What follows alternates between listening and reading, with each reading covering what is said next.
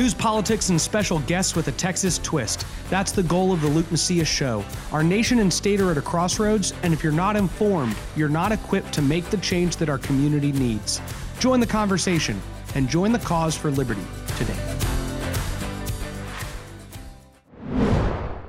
Welcome to episode 20 of the Luke Macias Show. Welcome back, guys. For those of you who missed last week's episode, it was a conversation between Thomas Umstead and Brad Pierce regarding um, a discussion that's happening amongst fellow pro life Texans on the approach of gradualism versus the approach of abolition when it comes to how to address the pro life issue. I received a ton of very positive feedback from that conversation, had lawmakers and activists and um, all sorts of people on both sides of that discussion reach out and uh, thank me for just putting on the discussion. If you haven't had a chance to listen to it, please do take um, just a little bit of time. It's an hour, hour and a half long, so it's definitely not one you can um, necessarily get through in one sitting unless you just really love listening to discussions that much. But getting right onto this week's, and again, you know, we um, just to remind everybody, we kind of have a format here where Every other week, we just do a very quick update on news, politics, events. And then every other week, we try to have a sit down discussion with someone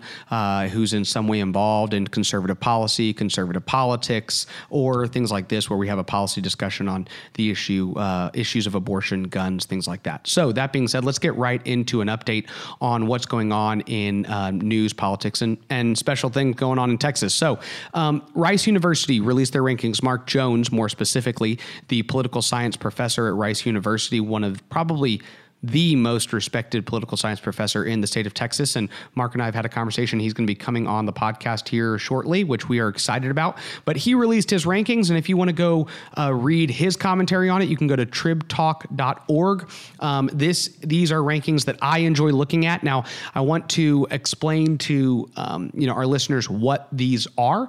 Um, and at the end of the day, Mark takes basically every single vote, um, and he explains it a little further in his piece, but in a sense, these are contested votes.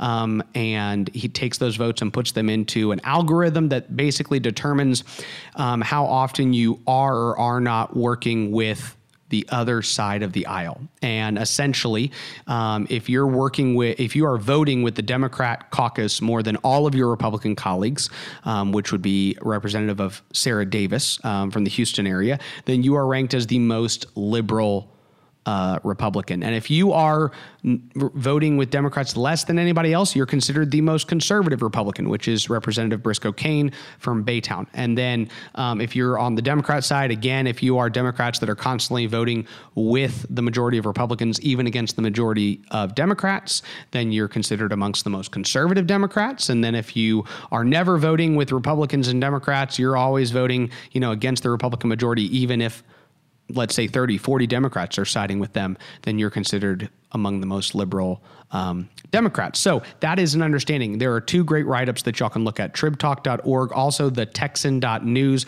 Mackenzie Taylor did a great job overviewing um, the study. And what she did, which I found really fascinating, was that she looked at just how much exist current lawmakers or returning lawmakers had changed from their rankings last session. So, uh, for example, I, I gave Representative Justin Holland and Tom Oliverson shout outs. Jay Dean doesn't have a Twitter account, but if he did, I would because um, those three lawmakers were among uh, some of the Republicans that jumped most significantly, meaning that two years ago, they were voting with the Democrat caucus significantly more than they voted with the Democrat caucus um, this time around. And then also, um, you had just some notable, noticeable declines. A lot of people have talked about these different individuals, and um, but Representatives uh, Leach, Klick, Sanford, and Burrows fell fell significantly just when it comes to their rankings in comparison to sessions before. Again, the Texan.news has just a great write up that looks at all the lawmakers and shows you who's going up and down. But the last big observation from it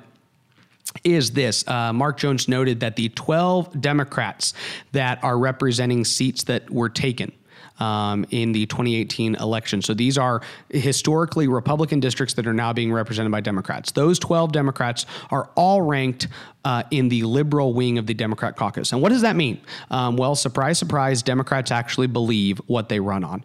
These Democrat lawmakers ran on being progressive leftists who had an agenda and wanted to vote according to that agenda. And they got to Austin and they didn't say, well, in order to keep this seat, I'm going to vote with Republicans as much as possible. This is the type of attitude that most conservatives are frustrated that they did not see out of their own Republican lawmakers this last session. If you look at Republicans, uh, many of whom, you know, dropped significantly. Morgan Meyer, Jeff Leach, uh, many of them were in districts that Beto O'Rourke won this last um, election cycle. And so many times lawmakers were, um, you know, saying that they should moderate, that they should stop voting according to the principles that they have previously held due to um, you know, the fact that their district is is um, significantly moving in in a more left direction. And so the question is, which of those perspectives is more beneficial from an advancement of conservative policy and from maintaining your control in the legislature? And that's yet to be determined. We have yet to see whether or not Democrats who voted far left will be punished. Um, but our hope is that law, uh, you know, individual constituents within their districts will. And we've yet to see whether lawmakers who started to go to the middle a little bit will be rewarded. But the reality is that it wasn't helpful to not have so many Republicans advancing strong conservative issues this last legislative session, and the results showed for themselves. Now, though to their credit, Republicans did get Democrats on record on a handful of very controversial issues. Um, they weren't the type of votes that actually advanced policy too much. Um, conservatives do like to see conservative policy actually advanced instead of more uh, show votes at times, but there are a handful of issues that Democrats were gotten on the record on. And, and the question is whether these uh, 12 freshman Democrats who all represent really um, middle of the line districts uh, will be held accountable by their voters. But um, Jeff Leach was able to pass a constitutional amendment that will now get voted on this November, which will ban a statewide income tax. And then also, um, Representative Leach was able to pass the Born Alive Infant Protection Act, which did not further protect children from infanticide. And this is just my opinion. Other people could have their opinions, but I don't think that anybody uh, who was going to commit infanticide will not as a result of Jeff Leach's bill. What does that mean? It means that infanticide was already illegal in Texas. So if you were going to kill a child after it was born, we were going to punish you significantly. Jeff Leach simply increased the level of punishment um, uh, a little bit. I don't know that that will prevent anybody from doing so, but it was great to get so many Democrats on the record uh, supporting essentially uh, New York style laws which say that infanticide can be legal. And um, these are the type of cultural battles that we are having today. And it's the type of cultural battles that Texans need to be ready to engage in moving into the future. So Rice University's rankings are out. You can look at where your lawmaker, how they went up or down. Um, again, Rice University doesn't rank whether or not we had a conservative session or not. Okay. It also just takes the votes that come. One of conservatives' big uh, beefs with this session was that many conservative issues just never got to the floor. And so keep that in mind too when you look at Rice University's ranking. The Texas uh, Fiscal Responsibility Index was also released by Empower Texans, and you can go to their website to see their rankings. Um, and they have noted that there were significantly less taxpayer champions than they've had in sessions in the past. Go there, look at your lawmakers' rankings, and see where your state senator or state representative um, fall, and then look at the individual votes. You know, one of the things is you'll see a lot of different lawmakers that complain with every single one of these rankings or scorecards that come out. But what I encourage people to do is go to an individual's page. And by the way, there were, uh, you know, state senator Republicans who I respect, admire, have a relationship with who didn't do too well. And I had different individuals who said, I can't believe that guy scored so poorly and, and almost mentioned it in light of him uh, being critical to Empower Texans for um, not ranking him better. But you know, one of the questions I asked was, have you gone to the ranking and looked at the votes he cast, and can you say which ones you think he should have been rated positively for? Can you say one of the votes that he took that you think actually um, put him on the side for taxpayers instead of against them in the votes that he's cast? And so, um, anyways, go look at the fiscal responsibility index and and and take a look at what that is. Um, also, we just had a local election runoffs. And there were a couple big elections that I want to talk to you about. Even though Texans are all across the state, there were two localities that I want to bring to your attention. One was a great win for taxpayers, and that was the city of Plano. Shelby Williams and Lily Bao were victorious in their runoff elections. And this puts a governing majority of conservatives on the Plano City Council. And one of the biggest victories, in my opinion, was Shelby Williams, who ran against a gentleman named Ron Kelley. Ron Kelley, for those of you in the DFW area, you might be familiar with him, but he is somebody who initially ran on a conservative, uh, limited government, anti taxes platform. And then he got to council and decided to become a deal maker. And it significantly affected his voting record um, because he started voting against taxpayers. And so not only did Lily Bao win the open seat, but Shelby Williams defeated Ron Kelley, sending a message to hopefully local officials across the state that if you run with the support of conservatives on one conservative platform and then you betray them and start voting against their interest, then that there will be consequences to your actions. And so, if you're in the Plano area, if you are one of the conservative activists across the state that was working in that district, congratulations, well fought. We're really rejoicing with you, even down here in the San Antonio area, for your victories there. And speaking of San Antonio, San Antonio had a huge runoff election, and I had a number of yard signs in rental homes that I have in San Antonio for Greg Brockhouse, um, who was running for mayor there. He was a clearly articulate right of center option for the citizens of San Antonio, and he came up short, receiving 49% of the vote against Ron Nirenberg, the sitting mayor, who I think came under fire most notably for um, you know his bigotry against uh, Chick Fil A for their Christian values and the worldviews that they hold, and so um, that was a defeat for conservatives, but it's something to still be somewhat encouraged about. I mean, for those of you who haven't spent a lot of time in San Antonio around San Antonio politics, you uh, wouldn't know that uh, 49% is tremendous when it comes to a clearly identified right of center candidate in the city. This is an urban center. This is a very left of center city when it comes to uh, the general demographics of the city of San Antonio. And with Greg Brockhouse getting such a strong showing, it is real proof that even middle of the road urban centers are starting to become dissatisfied with leftists running their cities. And, you know, we have an upcoming battle with the city of Houston.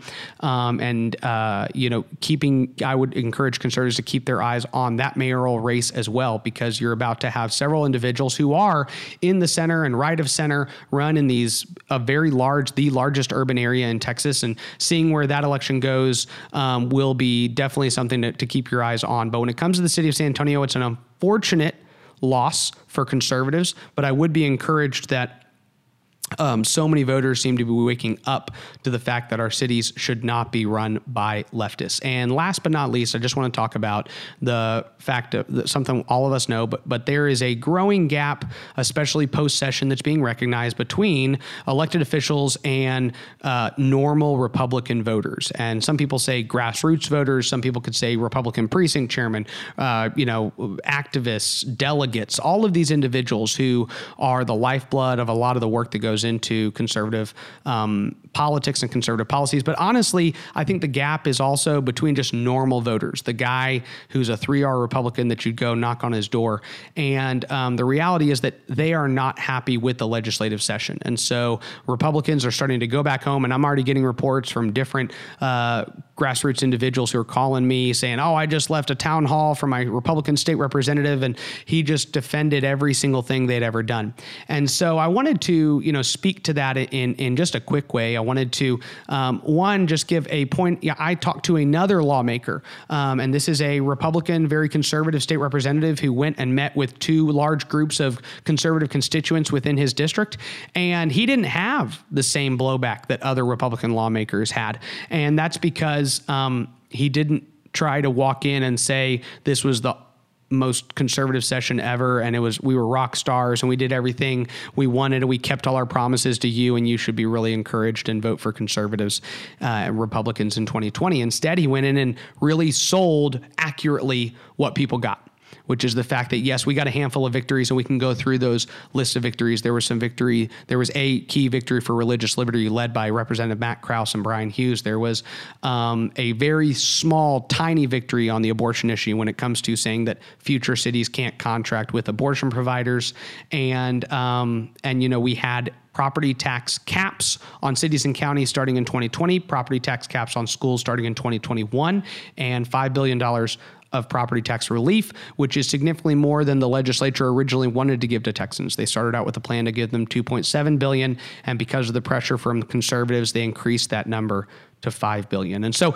there are a handful of victories that you can give to your constituents, but the reality is if you walk into a room and try to convince these people that Republicans in Texas don't have an issue when it comes to the disconnect between our legislature and the normal voters, then it shouldn't be received well by your constituents. Um, so one, you know, don't try to defend the budget. If you are people going around the state of Texas, it's not helpful. The budget was significantly larger than it has been in quite some time. The last time it was even close to this big, it was a little bigger. You know, the Wall Street Journal wrote an article saying Texas is going Sacramento. So the reality is, after that criticism and after a lot of conservatives came into the legislature uh, following that session, we had two back-to-back budgets that fit within the conservative budget um, ideology, which is population plus inflation, and this went significantly above that. And so acknowledge the fact that the budget spent more money than we should reasonably have spent. And not only that, that that was only based on assuming that the economy is going to do very well for the next two years. And if the economy doesn't,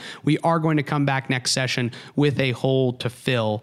And we've already spent $6 billion from our savings account. And so we are not even putting ourselves in a position to weather a storm well when that storm inevitably comes. Um, I think Republican lawmakers across the state need to be able to explain to grassroots individuals at Republican meetings all throughout the summer that the failures of Texas when it comes to our willingness to address the life issue, like all of our neighboring states, with heartbeat legislation, abolition legislation, legislation that makes much stronger stances, is a Republican issue. It's not a Democrat issue.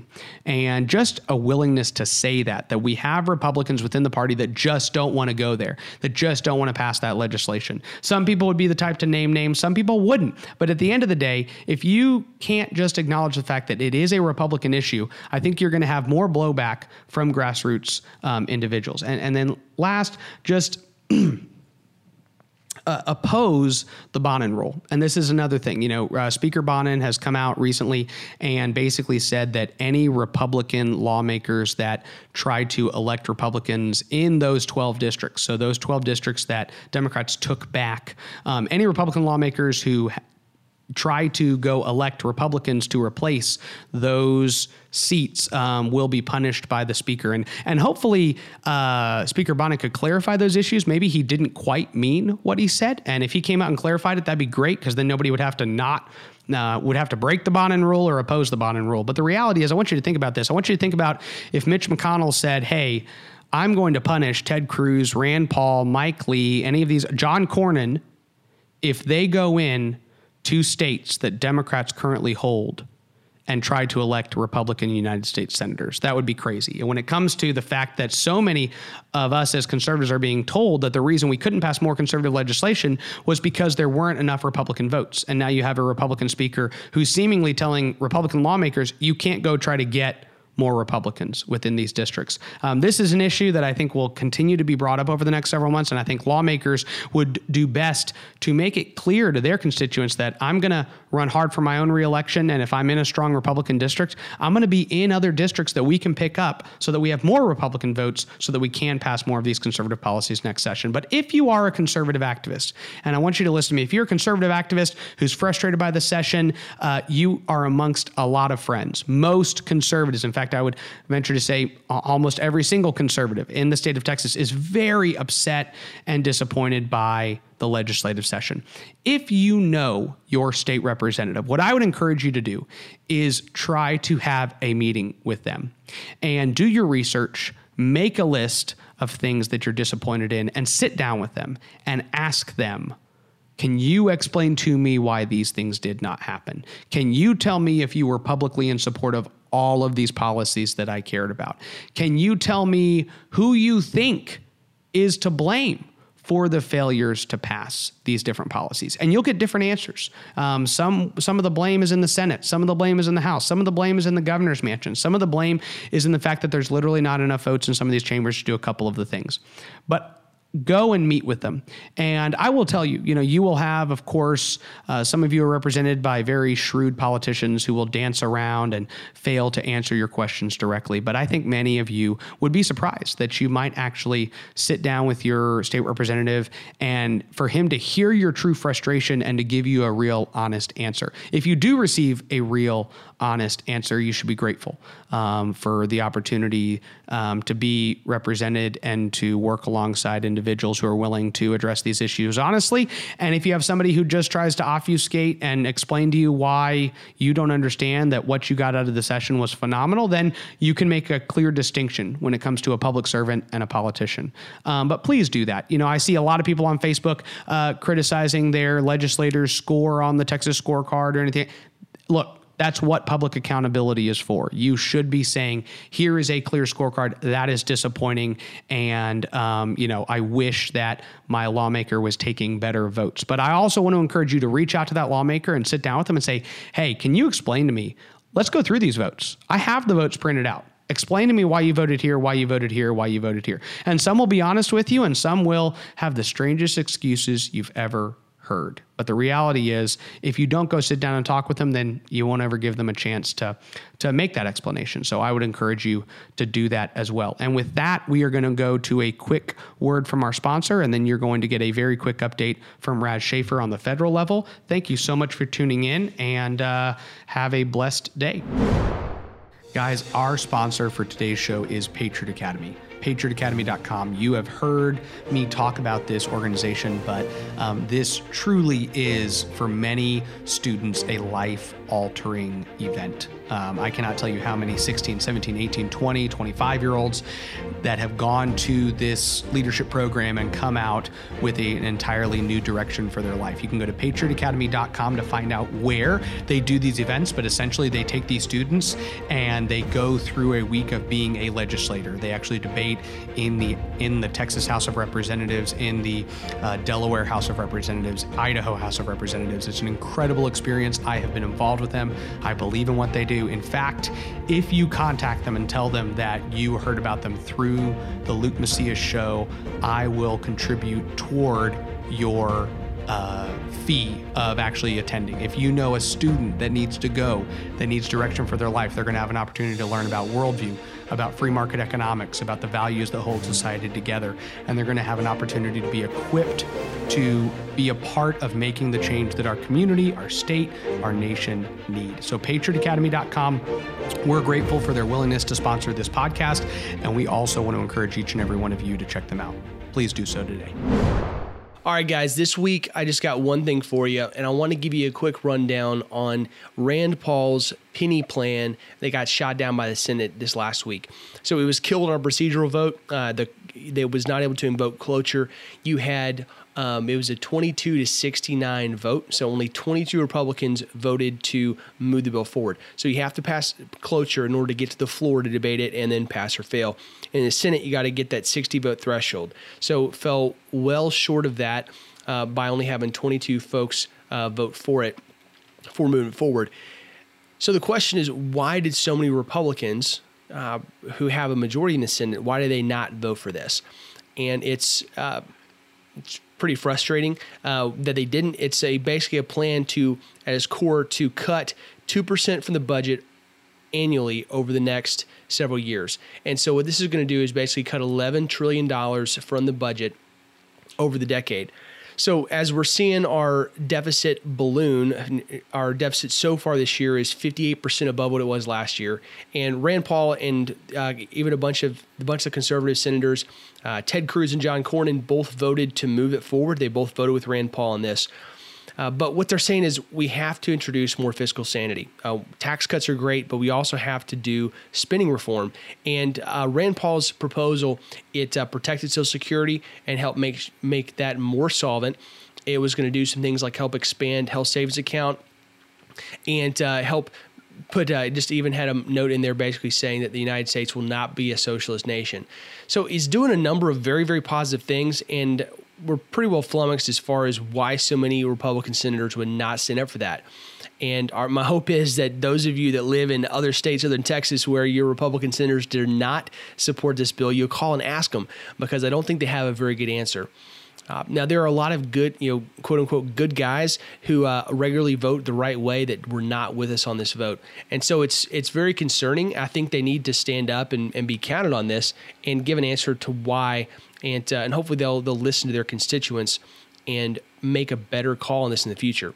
Um, right now it's it's really easy to talk about the deficit and spending and how big a problem it is but when they're faced with the opportunity to do something about that um, they're not they're not taking that step forward uh, frankly my bet is that with a democrat house they know it's not going to go anywhere and so they didn't want to waste the they didn't want to spend the political capital to make a statement Honestly, I don't buy that though, because I think that now is the perfect time to make a statement on this issue and say, look, we're going to stand up, we're going to be counted, and you've got to do something about this. Put the Democrats in the position where they're the ones blocking this opportunity to, to save uh, to save money, to not to spend ourselves further into debt, and to put ourselves in a better fiscal situation year after year. Thank you for listening to the Luke Macias Show. If you value this content and want our message to spread, please consider three of the following steps. One, subscribe to the podcast on whatever platform you're listening to us on and leave us a review. Two, visit lukemacias.com and sign up for our email alerts. And three, follow Raz and I on Twitter and visit my Facebook page at facebook.com forward slash Luke Macias Texas. Again, that's facebook.com forward slash Luke Macias, Texas. Thank you so much, and God bless.